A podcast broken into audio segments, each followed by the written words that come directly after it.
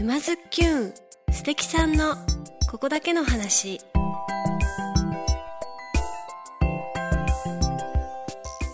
皆さんこんにちは沼津きゅんナビゲーターのまゆかです。静岡県沼津市よりお届けしているこのポッドキャストは人生を楽しむクリエイターにリレー形式でインタビューしております。今回は沼津きゅんメンバーと有限会社山香水産代表取締役小松博さん。そして経営企画室室長の松本修さんもご一緒に振り返り座談会です。それでは早速どうぞ。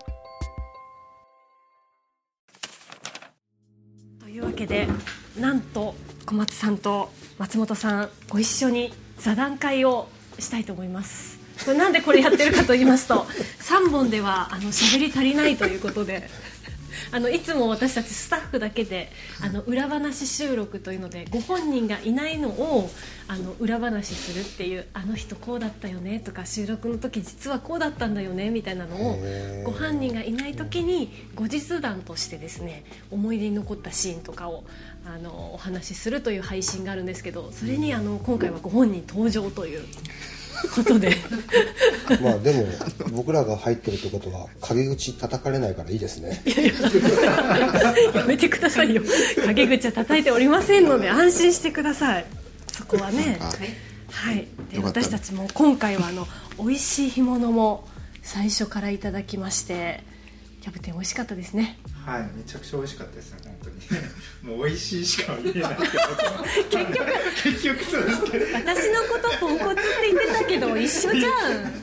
美味しかった。ですおかしいそれ注意したはずなんだけどね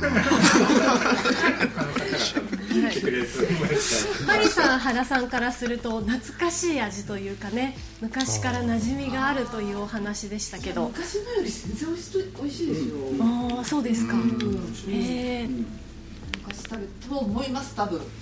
うんうんうんはい。ほらやっぱり美味しいしか出てこない。骨の髄まで喋りましたからうんまあありがたいお言葉につきます本当に。いやこれは毎日食べても飽きないよねっていうね感じが。ちなみにあの小松社長はあの毎日食べるのはどういうふうに食べるんですか？白米と？一緒に？それともお酒と一緒にとか？いやお酒とではないですね。毎毎日の場合は、まあ、まあでもストレートに魚しか食べてないです自分は。へえ。じゃあ本当にこの味見本当にこの味の味見に近い。というか。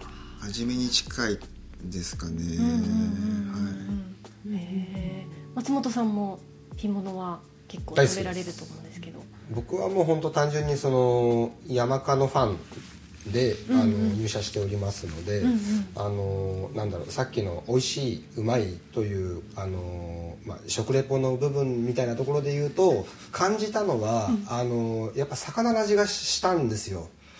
うん、でまあなんか私事で大変恐縮なんですけれどもあの入社する前に、あのまあ2話目だったかで話したあの干物に感動してっていうシーンがあったかと思うんですけれどもいろんな会社の干物買って食べたんですね、うんうんうん。でまあ一言言っちゃうとどこもなんか刺さらなくて、うん。うん、で再度あの山川の干物を食べた時にやっぱりその魚の味がしたということが私にとってはなんかきっかけになって、うん、ぜひあの食レポの際に使っていただけたらと魚の味がした。はいお魚の本当の味がする。そうですか。かっこいいね。実際こうどういう食べ方がお好きとかありますか？こう干物に合う食べ方？っていうんですか？うーん。朝朝ごはんがいいよとかなんかこなんでしょうね。あそこがね僕ねダメなとこだと思うんですよ。そのやっぱ進化しなきゃいけないところなんですよ。で、僕の持ってる感覚ってまだその干物が良かった時代の感覚でしかなくてやっぱりね、あのご飯と一緒に食べるとか、まあ、多少ねお酒と合わせるとかっていう。だけどその出来上がった干物単体としての合わせ方しかこのないんですよ感覚として。だけどそれそうじゃない新しい感覚とかあの価値観っていうのをやっぱ今後作っっていきたいと思ってるんでですけど、まあ、そこがねこう何かな。あのやっぱ食べ方ってもうなんか固定概念で干物って焼くってなっちゃうじゃないですか、でもあの、まあ、実際は干物焼く以外にも食べ方がたくさんありますよね、あの沼津でいうと学校給食にね、あの素揚げなのかな？フライなのかな、で出てきたりとか。あの僕も入社してから干物をその多く調べることがあってあのいろんな実は調理方法があるんですよ。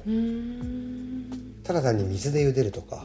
へえ、ちょっとびっくりした。あの本当にびっくりされる方が多いんですけど、それだけでもやはりその通常の焼き魚よりあの干物というのは一旦干したりとかあの諸汁といって塩水をつけておりますのでうまみがやっぱり凝縮されてる、でそのただ煮るだけでもこれまた本当に試していただきたい。へえ、あの普通の生魚焼くだけではあのプリプリ感は出ないし、へうん、だって魚って焼く時塩味ないと味気ないじゃないですか、美味しいって感じないんですよね、でももう干物はもう完全にできてる、出来上がってるものであの3話目に言ってた社長のお言葉にあった日本の最古のファストフード。っていうのが本当にそこに集約されてるんじゃないのかなと思います。面白いですね。面白いね。あの僕はその去年の審査委員長さんで呼んだ料理人さんがいるんですけども、その料理人さんが言ったのが干物は出汁の塊だって言ったんですよ、名言ですね、うん。干物は出汁の塊。そうなんですよ。でだしの塊。物ただ焼いて食べるだけじゃなくて、いろんな活用法っていうか調理法もあって、まだまだその消費者の皆さんがね食べてもらえる価値はいっぱいあるよということをおっしゃられた。あーでもなんかこう自分も頭の中で干物はあのや焼いてあの焼き目がついたのを食べるのが干物って思,、うん。思い込んじゃってるところがあるんで、今まだまだ活用法があると言われてもなんか全然何にもピンとこないとこ去ろがあります。年その料理人さんに、うん。あのお願いしたのがその干物アジの干物を使ったん。アレンジ料理レシピを披露してほしいっていうのをお願いしたらやっぱやってくれてへ作ってくれたのがアジの干物を使った冷や汁冷や汁とまああーそれとあとはあの干物アジの干物をほぐして、あの炊き込みご飯にするんですけどああの最後にチーズ入れたんですよ、ーえー。ズーチ ズーチー入れたんですよ。ーズーチーですか、はい。高食品。あ合いそうですね。あのー美味しかったんですよね美味しかった。ですか笑っちゃうくらい美味しかった美味しいって表現しちゃいけないんですけどね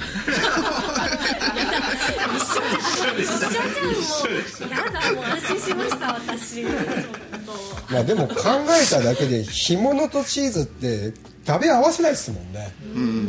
すごい発想ですね、本当。やっぱさすがプロだなだからまあいろんなねまだまだそういう生き方っていうか生か生かし方っていうかいっぱいあるなっていうのはすごい思ってるところですね。とこの海外に向けてとかだとあのこれを使ってこのまま食べてもいいしちょっとアレンジ法とかもあるともしかしたらこううん。受けやすいというか、なんか僕らが海外に輸出したい理由は、もう本当まさしくおっしゃっていただいている通りで、そのまあ、前話で話したようにあの海外にある干物と我々の我が社の干物をやっぱり比較してもらいたいところももちろんそうなんですけど、実際に今お話ししたように干物を茹でるとかっていうのは、もしかしたら海外ではスタンダードかもしれない。うんうんうんで海外に持ってったら我が社の干物がまた化学反応を起こすかもしれないっていうところを正直勉強したいのも本当にあって輸出したいんですね。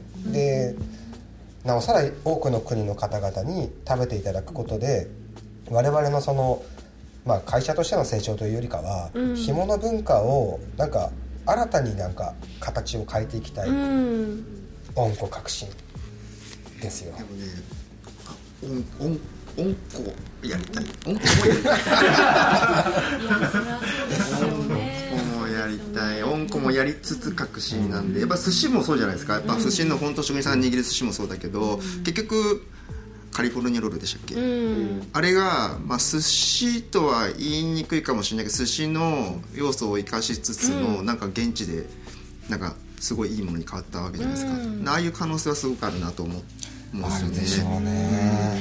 いやどんな感じにアレンジされるのかもちょっと見てみたいですね、その国の食文化と日本のこの干物という食文化が混ざった時にどういう変化になるのか。ピザの上とかに乗ってるかもしれないですからね。ありえますよね。ありえますよね。本当にあのオイルサーディーンみたいな感じで使ってくれる可能性もありえますよあねりえますね。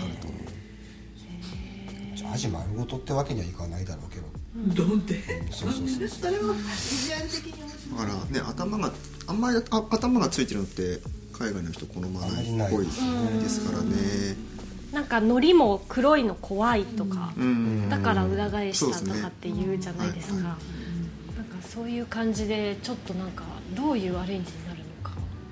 僕らが思い描いてるアジ丸まんまの開いたものが干物だっていう感覚は僕らのなんか一般常識でしかなくて、はいはいはい。って考えると海外持ってった時はたまた本当にもうお刺身みたいな切り身になってるかもしれないし、うん、でもそうあの間違いなくスタイルは変わる変わっていくと思うしうん。成長していくと思うんですよね。でもその根底にはあの我が社にとっては干物文化の継承とその社長のおっしゃる温厚なるものがあって積み重なっていくんじゃないのかなって思ってます。うーんそれでそれでニューヨーク行きたいですね。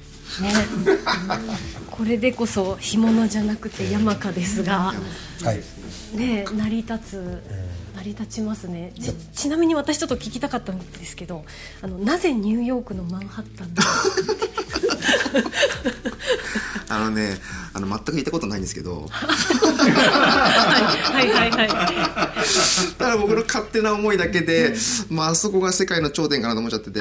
でもいろんな食文化とうん。美味しいものが集まる場所っていうイメージはあります、あそこが一番世界の、あのー最先端が集まってくる場所じゃないかなと思ってて、まあ、そこのね感度の高い人たちに食べてもらえるものを、あのー提供したい。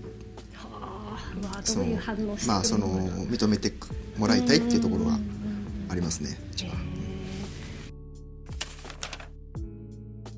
なんかあのーまあ、世界に出てくるにあたっていろんなアレンジメントとかってそういうのはすごくいいと思うんですよ。やっぱり素材自体がしっかりしているので応用がいろいろ効くという面では非常に素晴らしい食文化だとは思うんですね。と同時に僕すごく気になってるのが正しく食べてもらえてるのかなというところなんです、要はせっかく美味しい干物を作ってもそれぞれの人たちに焼く手間をお客様に任せる状態ですよね。ってなると狙ったところの美味しさで食べてもらえてるのかっていうのがすごく僕も元食品メーカーとしてすごい心配でここで提案なんですが、例えばですね干物の正しい焼き方。を、えー沼津なり御社なりでちゃんと鍛えてですね。例えばビールだったらマイスターのいるお店みたいなのがありますよね居酒屋とかで、あれキリンがちゃんと特訓してですねちゃんとビールが告げる人のところがでマイスターの称号を与えてきっちりと美味しい生ビールの入れ方を、まあ、やってるわけじゃないですかもしかしたら干物焼きマイスターのいる店みたいなところを例えば B2B で例えばあの居酒屋さんであるとか、まあ、御社もいろんな取引あると思うんですけどそういった人たちを正しい焼き方とかですね、まずその基本のキーみたいなところをやり毎年マイスターが輩出するようなそんなところも同時にされたらいいんじゃないかなとちょっと思うんですうん面まあ、白い。僕あの毎日あのライフワークとして毎晩飲みに行ってるわけ。ライフライフワークですから。ライフワーク。やっぱり干物だと絶対頼むんですけどもうなんかこの焼き方でいいのかお前ちょっと。いやわかる。わかる。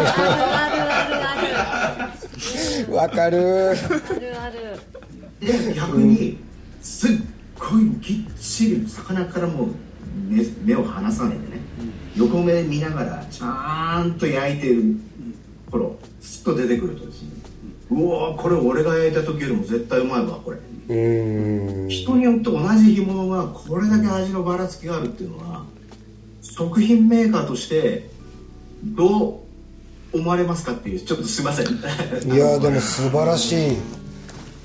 僕ねそれ本当にそれ去年あれなんですよ。去年そのことを気づかせてくれた方がいてそれあの淡路島で麺を作ってる方だったんですけどそこの製麺の会社の社長が言った言葉があってあのそこの会社もやっぱりその麺を作って卸してるんですけどあの自分たちの作った麺を最初おろすけど最後その先でお客さんの口に入れる前に台に台無しにされることがあると。うんだからそういうところをやっぱ自分たちはそこまでちゃんとあの、まあ、管理というかちゃんとあの作った作った製造側の責任としていや見なきゃいけない。だから作った側の最終責任取るところっていうのはお客さんの口に入る直前まで自分たちが作った最高の美味しい商品を最高に美味しい状態で提供してるところ提供してあげるところまでが自分たちの責任ですと言い切ったところが自分すごい刺さっちゃって。はあやってないなと。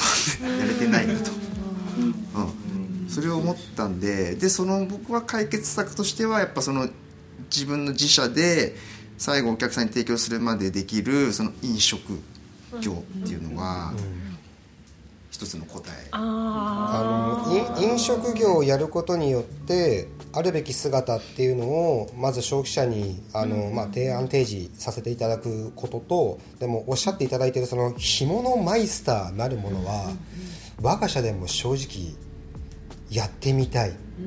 なんか育成をしたい、うん、面白いと思う、まずは自分の多分ねそれを排出することが、うんあのー世の中にうん。もう一度干物の良さを広めるすごい一番大事なポイントなのかなという気が。それをね、沼津でやる本社でやるっていうところがミソだと思うんですよ、全国で。それは北は北海道南は沖縄までいろんな形で干物となるものを作られてますけど。いやでも干物の聖地干物って言ったらやっぱ沼津でしょっていう、またあの栄光を取り戻すためにですね、やっぱり沼津から干物焼きマイスターを輩出するっていうところがいずれ干物イコール干物の言葉がね山かっていうふうになるような、そういうふうになっていくんじゃないかなっていうその気がします、これあれですね。いい一つの答え三ですね。下が誠に勝手な発言をしますが、あのー我が社の社長がですね干物の会の会長にあの就任しましてあのぜひそこでマイスターの件お話しいただきたいなそうですね。はい。形に残っていただくとなおさらいいですねこうやって。もう素敵。あいいですね。もう干物マイスター絶対やりましょう、もうこうマイスター作るにはやっぱり、あの正解を分かってないとなれないと思うんですよ、なんであのもし飲食店さんにするとしても、本当に美味しい干物を分かってないと、干物ってこういうもんでしょって思って提供するから美味しくなくなっちゃうんだと思うんですよ。なんで干物の価値をきちんとこう認知させるところからって大事なのかなと思った面りして。白い。そう考えるとそこねはねやっぱ自体の。ごめんなさい。そこはやっぱりメーカーじゃなきゃできない。と思うん。ですよ、だってもう全部作ってるわけですから、ね、もちろんあの小料理屋とかねすごい魚を焼く上手な料理人ってたくさんいると思うんですけど、彼ら別に自分たちで干物を作ってるわけじゃない。やっぱり誰がやるのって言ったら、いやーもう沼津のメーカーがやるでしょみたいな、素晴らしい。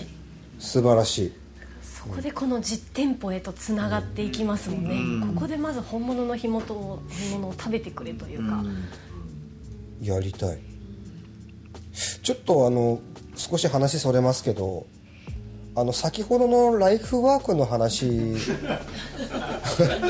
わ私たちもちょっとぜひ同席させていただけたらと。ええもうぜひ。あの僕らまだまだライフワークとまではいけないんですけど、はい一環にしたいなとは思っている。そうですね。東京の市場調査も兼ねて、そうですね。ぜひあの小泉さんのライフワークにはい。同行して同行したいです小ね泉さんが思う東京で一番美味しい干物を出してくれる店みたいなところにちょっと一緒に行くとか。なるほど。そんなの行きたいよ。面白そうですね。えーもしあれば全然見行きたいですね。わかりました。いくつか心当たりあります。おおいやかっこいい。それちょっとじゃあ収録してもらえ絶対そういいと思いましたもん収録ですね隣の席に座っとくんでちょっとマイクだけこう渡して。おーいいですね。収録させてもらおうかな。あそれぜひぜひ。いいですそれみんねなで行って収録するでしょ。うん。行きたいです。行きたい。ですよ行きます行きます全然であればちょうどアワードがあるじゃないですか。はいはい。品評会のなんか番外編とか。いいですね。もしくはあのズッキュンでマイスターを作っちゃうとかっていうのも面白いですよね。キュンのマイスター作っちゃう。続けられるし、うん。ぼ僕らはずっと永遠に話せるんで、うんあなたらあの、うん、じゅ12時間ぐらいだったら全然いけますから。12時間いけますか。はいいけます。じゃあいいですね。はいじゃあちょっとちょっとあの収録はそろそろあの、お開きとなりますが収録後ちょっとみんなでぜひ品評会セカンドということで、ぜひ。ライフワーク。ライフワークをみんなで作っていけたらなと思います。いやーなんか座談会も楽しかったですね。楽しかったです。楽しかった。ぜひぜひ。ぜひまたあの引き続き出演をたびたびお願いできればと思います。ぜひよろしくお願いいたしまあすりがとうございました。ありがとうございました。ありがとうございました皆さんいかがでしたか？沼津きゅんへのご意見ご感想はメール沼津きゅんアットマーク gmail.com もしくはハッシュタグ沼津きゅんでつぶやいてくださいね。それではまた来週。まゆかでした。